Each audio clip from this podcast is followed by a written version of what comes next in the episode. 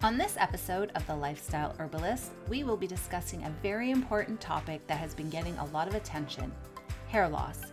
Today, Dabney and I are excited to welcome Dr. Vaishna Sathananthan, naturopathic doctor at Silver Spruce Naturopathic Clinic in Markham, Ontario. Dr. Vaishna enjoys seeing patients of all ages and health concerns, as well as offering IV therapy to patients of the clinic. She has a special interest in women's health, including pediatrics, fertility, and hormones. Her treatment approach focuses on individualized care and combines clinical nutrition, botanical medicine, acupuncture, and lifestyle counseling to help her patients achieve their optimal health. Let's welcome Dr. Vaishna. Hi, everyone. We have Dabney and Sabrina and Dr. Vasha, and we're excited to talk about this really um, important topic that has become a hot topic hair loss. And um, Dr. Vaishna is well versed in this area. And so um, I guess we just should start and know how you became interested in um, women's health and hormonal shifts and how you became interested in, in this topic or in this area. So certainly, thank you, Serena. Thank you for having me. So uh, my name is Dr. Vaishna. I'm a licensed and regulated naturopathic doctor here in Ontario. Uh, so just a little bit of background on naturopathic medicine. Uh, naturopathic medicine incorporates a variety of modalities. So we are looking at incorporating nutrition, diet and lifestyle, botanical medicine, acupuncture, and as well as some, some doctors also look at IV therapy and bioidentical hormones to look at the root cause of what's going on in the body. So, for example, the easiest way I can say it is, you know, in relation to hair loss, certainly topically, there may be hair that you are losing, and you may think it's a product that you're using, but it may simply not be that. It may be something deeper underlying, such as a nutritional deficiency or something along the lines of perhaps there is something systemic going on. So, naturopathic medicine uses the same tools that you would conventionally see your family doctor or general physician, but our approach is to use natural remedies to see what the underlying cause is. And so, in regards to women's health, um, it is a topic that comes up often. My interest in women's health and fertility stemmed from seeing my own family use natural remedies when they got sick, and particularly when I um, became a young woman and I had my menstrual cycle. My mom often would resort to natural therapies to help relieve a cramp instead of, you know, using Advil or Tylenol, for example. And so that's when my curiosity began to percolate, per se, into what else is going on in a woman's body. And that led me to pursue my undergraduate education at the University of Waterloo in biomedical science. And I went on to pursue my four year doctorate degree at the Canadian College of Naturopathic Medicine. And eventually that landed me into women's health and fertility. So a lot of my passion today lies in helping women um, achieve and understand what's going on. Because oftentimes you hear you go into a medical doctor's office, you're fine, you're fine, you're fine, but you're not fine. Or you're losing hair and it's not just regular hair loss. There is something going out when your hair is coming out in clumps, or it's coming out earlier than you expected, or it's not growing in. So oftentimes I love working with people to really understand what's going on, to get to the root cause. And with women's health, we are so often dismissed as it's fine, it's fine, it's fine, but it's not. And that is where, you know, we come in to say, okay, well, what else is going on and what can we get into it? And how can we investigate uh, what that cause of concern is? I love that you say that, you know, all these symptoms that were kind of dismissed. I, I always say in every podcast, everybody thinks it's normal. Like it's my thing, you know, mm-hmm. because sometimes we do, or people will be like, oh, it's just age, or it's just being a woman, or this is just part of the transition. But like you said, it's nice to know that we have somewhere to go to find and work with the root problems and, and what's really going on, right? Yeah. And just yesterday, even I had a patient that said, is it normal that I have this symptom? I said, well, are you having this symptom? She goes, yes. I said, well, then it is normal for your body to have this symptom. So when we're displaced, this is not normal. This is not, this shouldn't be the case. But if you are experiencing it, if it is valid to you, then it is certainly something that we need to address, whether or not it is normal or abnormal. If it's right. something you're experiencing, it should be addressed. Do you think medical, um, Western medicine per se, is more um, what's the word I want to say, more handcuffed to um, just certain blood tests. And if things don't show up in their certain tests, then they just don't know what to do. And so they just dismiss the patient as maybe it's you know fibromyalgia or maybe it's psychological or you know they just look for other ways that they could like write a script um, rather than getting to the root cause. Um, what do you think is the the biggest difference in Western medicine versus more allopathic? I think not necessarily that it's left un, un, uncharted territories, but it's often like what you don't know, you don't know. And sometimes in conventional care, there's a bit of a, um, a bridging gap that naturopathic medicine allows for us to bridge both sides. I always tell patients you don't, there's not one or the other. You need a blend of both. But sometimes it's a matter of opening that door and taking a look to see what's behind that. And oftentimes, particularly here in Ontario, we have um, what's called OHIP that is providing care. And so sometimes there, what I explain to patients is there's criteria that doctors have to follow under OHIP um, in order to look into an investigation. So for example, if we're looking into your thyroid, oftentimes, you know, they'll run one value um, and that's kind of what OHIP allows us quote unquote to do but sometimes there's deeper things that we want to take a look of so it's just often opening you know that gray area and saying yes, this is how things have always been done, but perhaps there's another way to look at things. And looking at, you know, first and foremost, diet and lifestyle, I think is something that has been left uncharted territories for quite some time. And to go back and say, you know, perhaps there are smaller things that we can go and do and tweaks we can make. And so you need a blend of both. You need to have, I think, both aspects, both providers there and what they do or what the goal is is for you to get everyone working together to really understand and for you to advocate for your health. I think that's often the missing piece where you know we're we're told okay this is what it is but we're left to kind of be like all right that's okay. And but if it doesn't feel okay for you and if it's not um, addressing those needs then we need to advocate and say okay what else is there that can be done? Um well, and on that, like, I mean, as women, we go through our transitions, right? And I think that there's always things that we kind of address, we want to address. And I know that, you know, we do have a certain amount of hair that we do lose daily, um, a certain amount, I guess. Um, but why do we in during our time like women's time or hormonal i don't know maybe men too i'm not sure if that's that's hormonally for them as well but does hair loss occur and when does it become a concern like when should we look more into it that's a great question. So, oftentimes, hair loss is natural. You are supposed to lose hairs. You lose anywhere between 50 to 100 hairs a day. When it starts to become a concern is when you're in the shower and you're noticing, more so that clumps are falling out, or there's certain patches or areas of hair loss occurring but we're not seeing regrowth. So generally, you do lose about 50 to 100 hairs. It's natural to see hair come out. The concern becomes if we're seeing clumps of hair fall out or areas on the scalp where we're seeing now a pattern of hair loss where it starts as a little patch and it's, for example, getting bigger. And really, the biggest issue with women's health, I think, happens is shift in hormones. With men, you know, more or less hormones are a bit of a different story with women. Hormones change. So they change due from stress they change from nutrition they change from um, entering menopause they change from having children. There are various changes that our body goes through in a very short amount of period when you look at it you know between 20 to 50 30 years it's not, you know, when you live for 80, 30 years is not a huge amount of time, though it is a big gap. There's a lot of quick shifts that happen.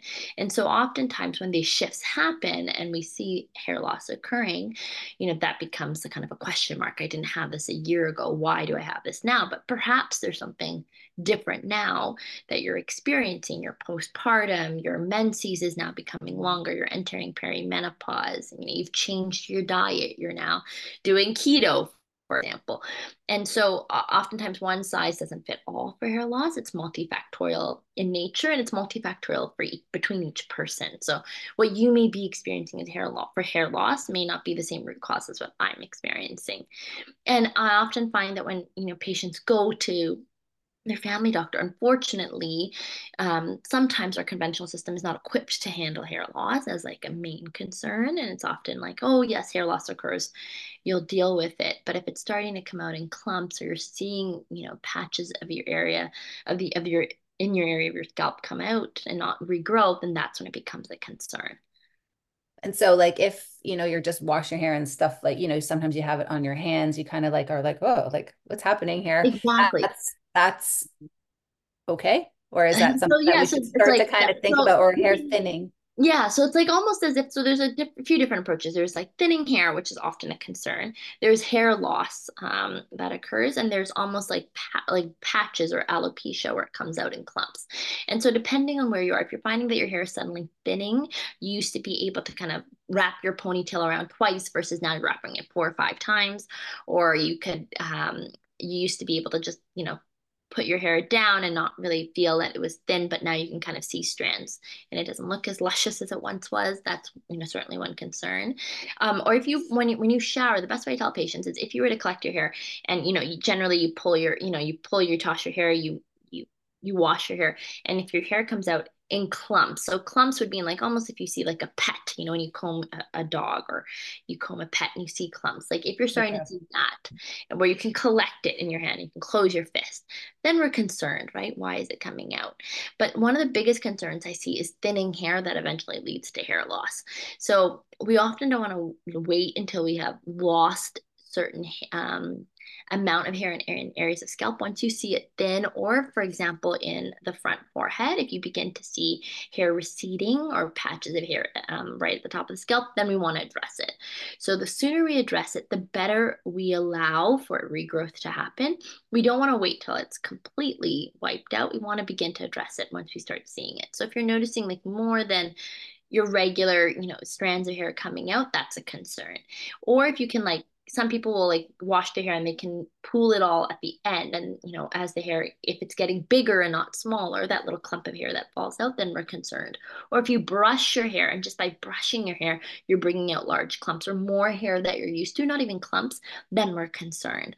So when you start to see a bit more hair loss than your quote unquote usual that's when you want to ensure that you address it and it can be at any stage and time of your life. Sometimes patients think I have to be in X stage, or I've heard after postpartum I've lost hair. Well, that's, but for myself, I'm losing hair while pregnant. Then we want to begin to address perhaps if there's a deficiency that's occurring while you're pregnant that's beginning to have hair loss occur. Or is it hormonal um, perimenopause? And we need to address those shifts before it really turns into a bigger concern.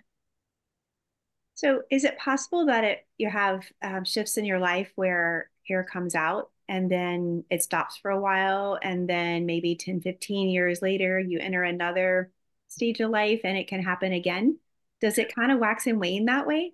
It can for certain individuals. For so for postpartum like pregnancy is is one example. You hear patients um, going you know in various stages of getting pregnant whether they're going through fertility treatments and they notice some hair loss occurring from medications then it regrows and or po- um, having children, you often hear in the first four months postpartum, your hair comes out, and that's just because of the hormonal changes. It can come back. Um, I've also had cases where they've done very big nutritional changes drastically. Um, and for example, like the ketogenic diet, or if you're doing very fast um, changes to your diet where you're suddenly um, losing nutrients that you were once getting, you can start to see loss occur, but you can certainly replenish them. And we have seen cases where patients have made those changes.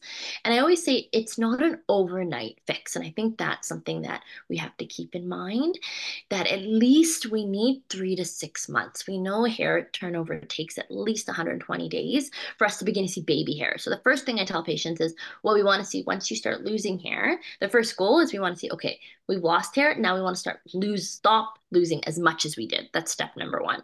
So if we start to see the pattern slowing, step number one, we're on the right path. Step number two, we want to see baby hairs occur. So if we start to see little spikes, you know, almost like a baby, for example, then we know we're on the right path. And so in that three month window, once we start to see baby hairs occur, even little sparse amounts occur, then we know that we begin to address that follicular growth and we're seeing hair occur. Then step, you know, step number three in that six month window is the hair continuing to grow. And if we see the hair continue to grow, then we know we're on the right path. So, so oftentimes patients think, you know, it's going to be a sudden switch. I'm going to flip a switch and I'm going to make it grow. But whether or not you're using um, conventional or non-conventional means, you need to give the body at least three months for that turnover to occur. And during those three months, what we're looking at is the slowing of hair loss or, or hair loss occurring. So that's why we say once you start to see thinning hair or you start to see receding hairlines or you start to see the smaller changes occur, that's when we want to act on it. We don't want to wait until it's too late. Yeah.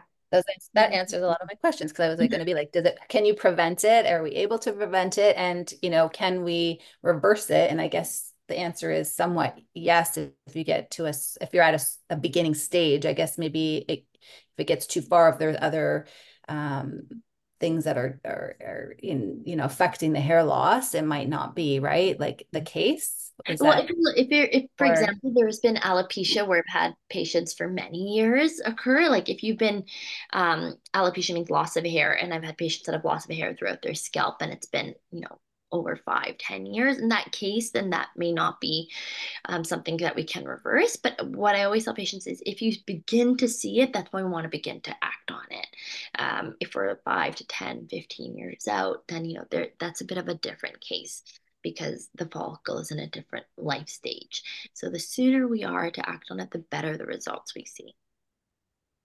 Dr. Vaishna, you mentioned um, the ketogenic diet, and I remember it triggered a memory from one of my dental hygiene patients who was on this ketogenic diet for um, about a year and a half. And um, anyway, and she came in for her routine care. I was asking her about her ketogenic diet.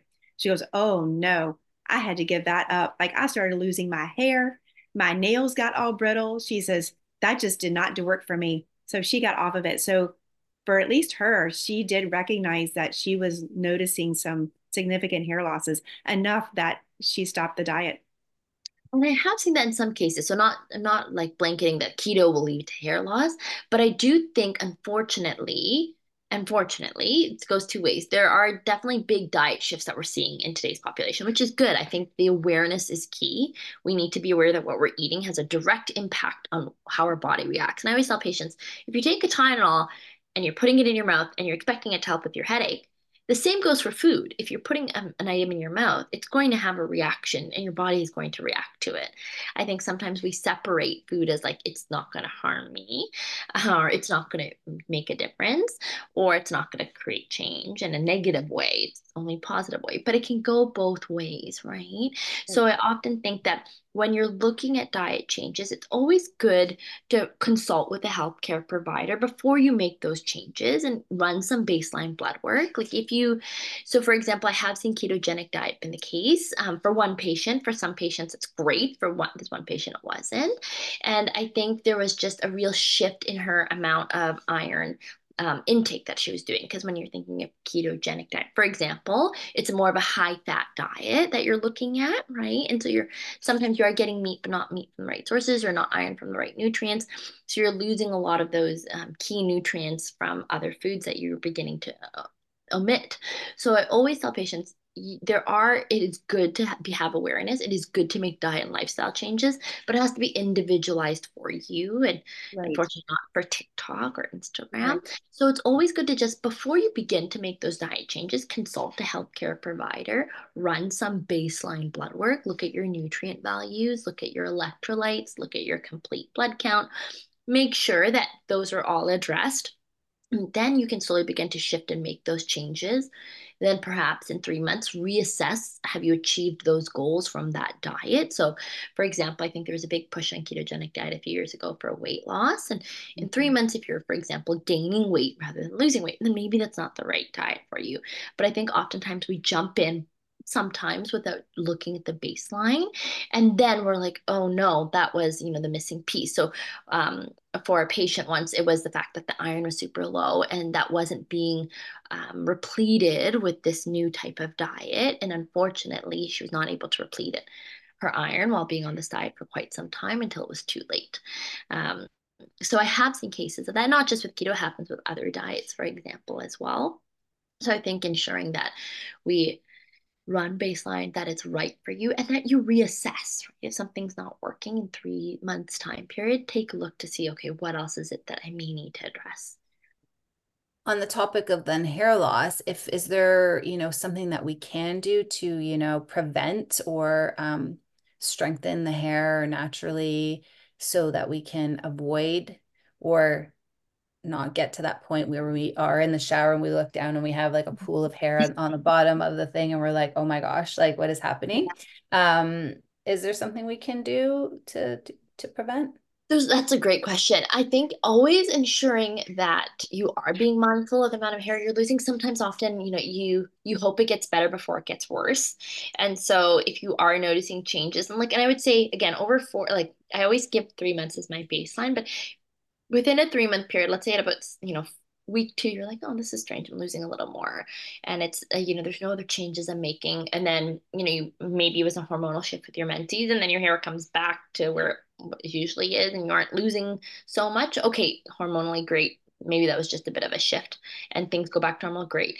But if you're seeing like at a three week to four week to six week mark things are not getting better then it's always good to go into your primary care provider and assess what it could be.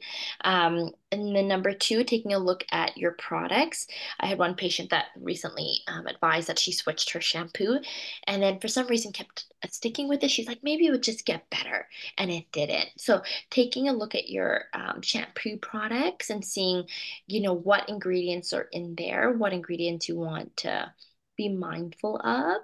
And perhaps if there is a switch that you made and you're noticing hair loss, stop and reevaluate. Don't just stick with it thinking things will get better because oftentimes if your body or your your hair is showing that sign that it's not, it's not going to get better.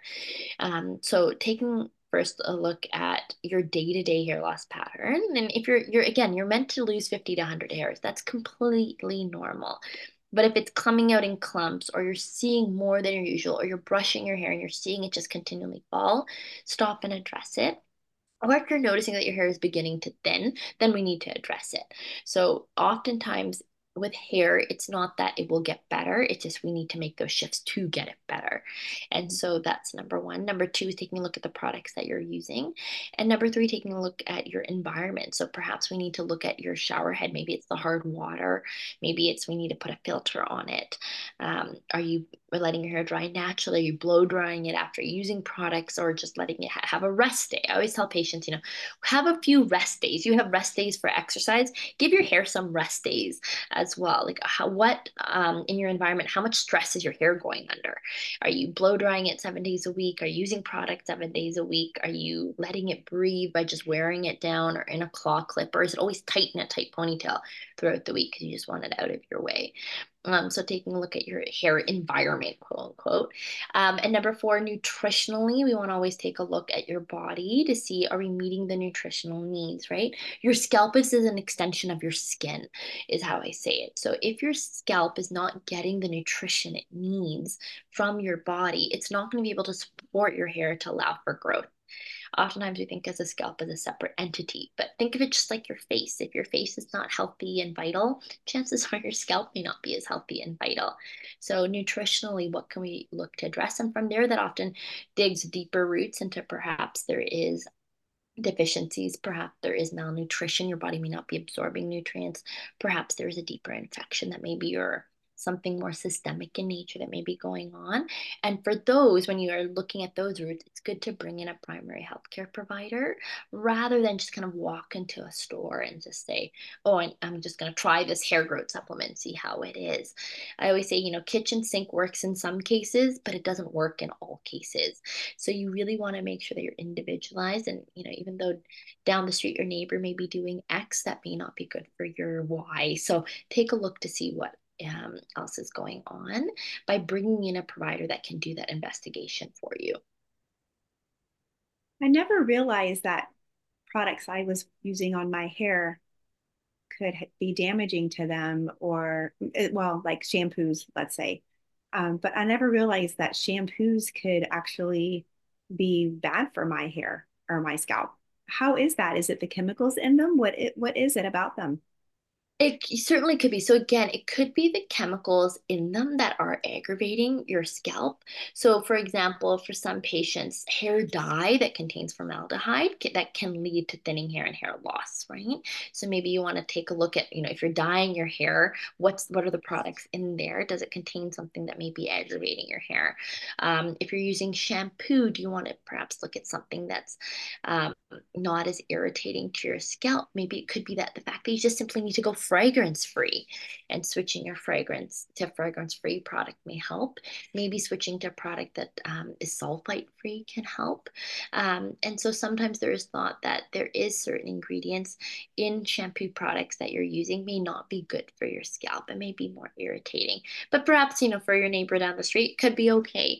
So it's always good to kind of read the labels, take a look to see if there is something that is aggravating your scalp. Something's, you know, I, like I said, I think one of my patients said they were using a product with apple cider vinegar in it, like a shampoo. And for some people, apple cider vinegar is great. For her scalp, it really dried it out and it led to more hair loss. And so simply switching out the product or shampoo that had apple cider vinegar into shampoo that didn't was a good switch for her. And know, can create a bit of a shift. It's always good to read the ingredients and see perhaps there is a switch that you can make um, to start with. And give it, like I mentioned, giving your hair a rest day. Um, you, you don't always don't need to use products or style it every single day. So I say, you know, choose a weekend or a weekday and just give your hair a day where you're just simply washing it, but not using so much product on it because it's also the weight of the product on the scalp and on the hair follicle that can create um, issues with regards to hair loss and hair thinning. Yeah. So, uh, just a follow up question: How would a person know if a shampoo is irritating to them? What are the what are the signs? So that's a great question. So oftentimes they'll use the shampoo. So let's say you switch a shampoo. And I often tell patients you can try switching and just seeing how your hair does. If you notice that you feel your scalp feels more irritated, it feels drier, it feels itchier, it feels inflamed. It's almost like if you were sometimes you go to, you know, a, a makeup store like Sephora and you use a product, you can tell it feels irritating on your hand when you test try it. Same thing with a shampoo. If you're switching a shampoo, you're switching a conditioner, do a test spot at first before you put your whole scalp through it and see how it feels. If it feels irritated, dry, itchy, inflamed, it's probably not the right shampoo for you. Or if you're using a shampoo product over three to four week period and you're noticing more hair loss occurring, then that's likely not the right shampoo for you. And so it's good to just always test, try, and test patch your your products or your conditioner or your hair products before you use it over your whole scalp. Yeah. And I know that there used to there was a thing with everybody doing collagen for a while, like taking collagen and BioSil and all these things like for hair growth and nail growth. And people would be like claims like, oh, my nails are growing so fast in my hair. And, and then everybody was on the bandwagon, you know. And I was like, I don't know if like these people are really educated to be telling everyone what to take but you know um and like you said they start taking it and then they realize themselves that maybe it wasn't quite for them just because it was a fad or whatever right so not to say that collagen isn't good for you i'm just saying like you know in doses or how much you're taking it could be the factor as well right for what you need you might be getting it elsewhere and Exactly. Or, you know, when are you taking it? Are you taking it? Are you taking it with the medication that shouldn't be interacting with it? Um, so, you know, just because I always say it, it works for one person, unfortunately, doesn't work for another. And when are you taking it? How are you taking it? Um, like something like collagen, not all collagen is stable to be dumped into coffee. It can denature in really hot uh, liquids. So, is your collagen one that can withstand that temperature or not? And so that's where speaking with a naturopathic doctor or healthcare provider to really take a look at the collagen source is important. And same thing with biotin or biosil. You know, there's a huge um, push about biotin or biosil, but that can, for some individuals, impact their hormones. So, um, not just walking in taking any supplement off of that off a health food store is going to really shift your hair growth because just because it's natural doesn't mean it's safe. And I always say the dose creates the poison, right? Like if, if you have, you know, if, if you have 600 apples, your tummy's going to hurt versus just having one apple. it's the easiest way. I Don't say. overdo it. Don't overdo it. And your dose for your dose may be different than another person's dose, right? Someone that is six foot five and 250 pounds is going to have a very different dose than someone that is five foot two and 103 pounds. So you also want to make sure that uh, you're taking whatever nutritional support, whatever medications that's appropriate for you, um, and not just walking and taking anything um, to really help with hair growth. It's interesting. I had two ladies this week. Um, I'm a, I still work a couple days a week as a dental hygienist. I had two ladies this week. They were one was 90, the other one was in her upper 80s, but both of them told me that they started taking this biotin because their nails are so brittle and someone told them to take biotin and so now and so i added that to their health history so it's interesting that you mentioned that because i think society does seem to go on these big crazes. And we like everybody is shifted to collagen. Everybody's using collagen. Now it's biotin. And so there's these these huge shifts where people just overdo looking for the magic magic pill, I guess. Yeah, I wish there was a magic pill. It'd be it make my, make my job so much easier. But and there is no magic pill because there is no one body that's exactly like another body. If you even look at twins, fraternal or identical, right? They, there's still differences in each individual. So unfortunately, there's no one magic pill that every individual can use. And so you often your patients come in and say that, you know, everyone said to do biotin, but if you've had like a history, for example, of um, thyroid imbalances or thyroid hormones, biotin may not be right for you because that can impact the thyroid hormone. If you're taking certain med- medications and you're doing it at the same time that you're taking your collagen, collagen may not be right for you at that time of day. And so you want to make sure that you're always um, looking at yourself as an individual, looking at your biochemistry through blood work, speaking with a healthcare provider to reevaluate your medications and, and your supplements rather just walking in and taking a product off the shelf. Right. And so many people do because it's readily available. It's readily available and it's natural. So it's right. fine. Right, right. It's, it's and not, no harm. No harm. Yeah. and no harm. But um, again, um, it's always good just to double check with your healthcare provider before you start taking something um, because it's easy to make that again switch at the beginning and be proactive rather than be reactive uh, to something that you're doing and realize that it, it is not creating the changes that you wanted. I was really interested to know what specific hormones um, really plague or disrupt hair follicle growth. And are there specific ones that cause uh, hair loss more than others? That's a great question. So there is, I would say it's always good um, to assess your baseline hormonal health um, anytime in your life because your hormones are always changing. And so oftentimes if we begin to see shifts early in your life, that's when we want to begin to make those shifts. If we see those changes later in your life, we can always make those shifts as well. Uh, but the more um, active we are in being proactive about our health, the better.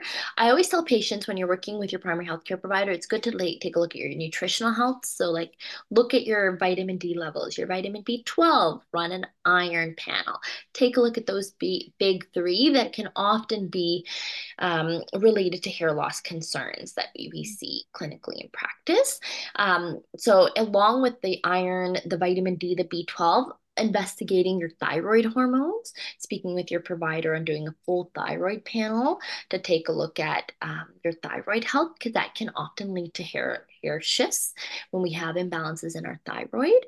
Um, and then also speaking with your healthcare provider, looking at running your female hormones, and it, depending on where you are in your menstrual journal, menstrual journal journey, not journal, you may want to take a look at running them at certain points in your cycle. So if you're post menopause, you know that doesn't um, t- take into effect. But if you're perimenopause or you have a menses, we may want to take a look at your hormones in different cycles because that can also be a, a culprit. So a full female hormonal panel, thyroid panel, iron, vitamin D, vitamin B12 um, are good starting points. And even if you're open to taking a look at your electrolytes to see, making sure that everything is balanced, oftentimes it's interesting to see clinically how, as a population, we are sometimes low in certain electrolytes that you think we have that can also lead to shifts in your in your health.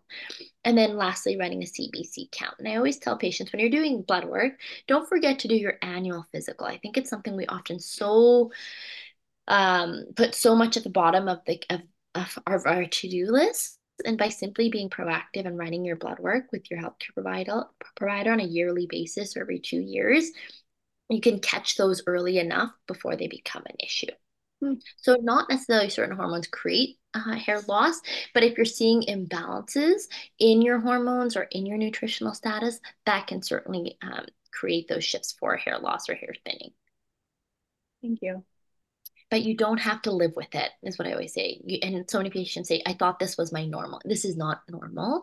Um, it's not normal to lose your hair or to have thinning hair. Um, sometimes there is a genetic component but oftentimes we can work on it. So often um, don't settle for it. We can be proactive about it and we can investigate. Yeah.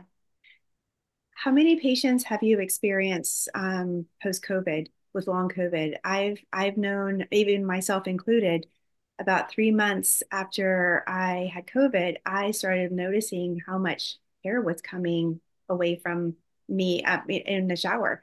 Like there was a lot more than I was used to. And my hairdresser actually said that it happened. She's noticed it a lot with people who've had COVID. How has that, how, how does that affect you, um, like long term? That's, know? It's still something that we're, um, you know, truly, I think, investigating uh, to this day. And I think just seeing how things are going. Um, you know, there are some studies that have shown that, you know, as high as I think 68% of patients report hair loss, an increase in hair loss after COVID. Um, I think we're still early in our phases after COVID um, to, to say what's what what it is that caused this hair shedding. We do know that stress um, can impact uh, your hair loss and hair shedding, and COVID is a very big stressful event for certain bodies and certain people. Um, but I think we are now seeing it in larger shifts to be like it is valid. We do see it. Patients have reported it. Um, but we can work on repairing that hair loss that has occurred oftentimes to re by readdressing the body and um, stabilizing the body's health post covid but yes i do see it. I, I would have to take a look to see you know what percentage of it but i would say i do hear and you're honestly from those that have had covid in that population i would say 30 to 40% do report some sort of hair loss. Oftentimes, so it's like, you know, way down on the list of long haul symptoms. So you hear about it much later.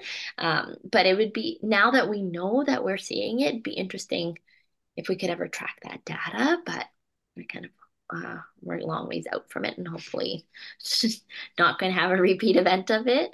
Mm-hmm. Um, but it, it is a symptom that we do see after um, COVID occurrences, and it is something that we can work on. So just because you've lost your hair from it um, doesn't mean that it's gone forever.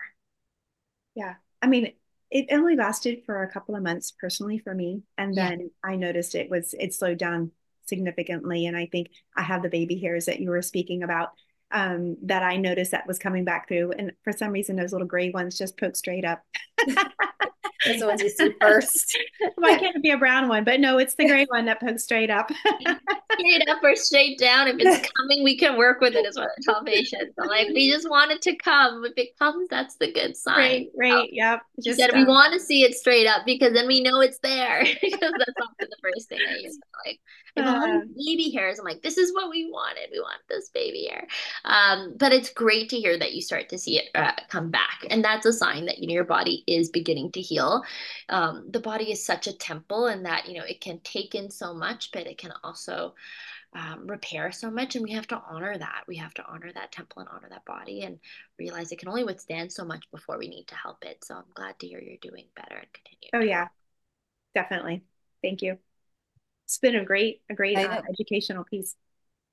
Been a great um, little time that we've had with you, and we've learned so much. And I just want to ask if there was one thing that people could take away from this conversation today that would be useful for them to maybe help strengthen their hair, or um, one tip that you know.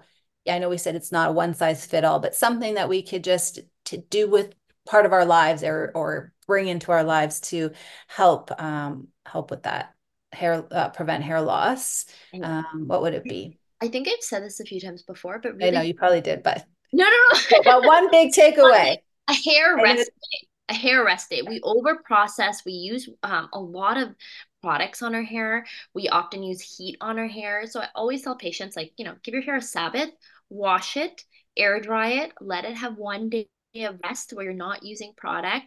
If you need to throw it up in a like a loose claw clip, try not to use like a tight ponytail. When you think of your hair follicle, it it circulates and it moves around in different places. So I always say approach your Sabbath with a nice hair massage. You can use a little bit of castor oil with some rosemary oil. Mm. Um, give your hair a nice little scalp massage, um, starting from the forehead in circular motions, moving from the front to the back. And I give it about an hour or two wash it out like you normally would. Um, you may need to do two rounds of shampoo just because castor oil is very thick, um, but it's been found to be effective for hair growth um, as well as rosemary oil for stimulating the follicles under the hair. So do your little sabbat, start with a little massage if you're open to it. You just need a little bit of castor oil, two, one of two drops of rosemary oil for your entire scalp. Um, massage it, keep it for a few hours or even overnight if you can, and just be aware that your pillow you know, you're putting something down on your pillow to keep it protected. Wash it out the next day and let it rest. And whether it's a Sunday or Saturday or day that you're working from home, I think we are very harsh on our scalp as a you know, I'm guilty of it too. But um, if you try and give it a day of rest to allow that follicle just to sit in its normal position, to not be stressed and teased and pulled and saturated in different products, that can make all the difference. And so sometimes even just telling patients, you have your hair in a really tight ponytail seven days a week. Have you thought about putting a claw clip or keeping it loose or giving a day of rest can make a really big difference for it. So something we don't think about, but I, I call it a hair Sabbath or rest day or whatever you want to call it that's something that we can easily incorporate. And then I often tell patients, regardless of hair loss or hair thinning, just get your physical done um, every year, every two years. Run your baseline blood work because oftentimes the hair is, um, or often is a is a window into the rest of our health. So if you're starting to lose hair, that's not normal, and oftentimes you know there is something down the road that we're not addressing. So it, don't sit with it. Get it addressed sooner rather than later. So sorry, two pieces of advice. We'll take more. I was going to say, and if, you know, you've offered so much advice, and if anybody would like to do a consult or get more information or has questions, um, where can they reach out to you or where can they find you?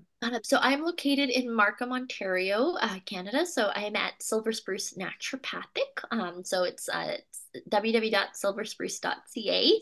They pop on the website there. You can always um, give me a shout and you can reach us by email or by phone. Um, and so that's usually the easiest way to find me. And I'd be happy to speak with you further and, and investigate what may be going on.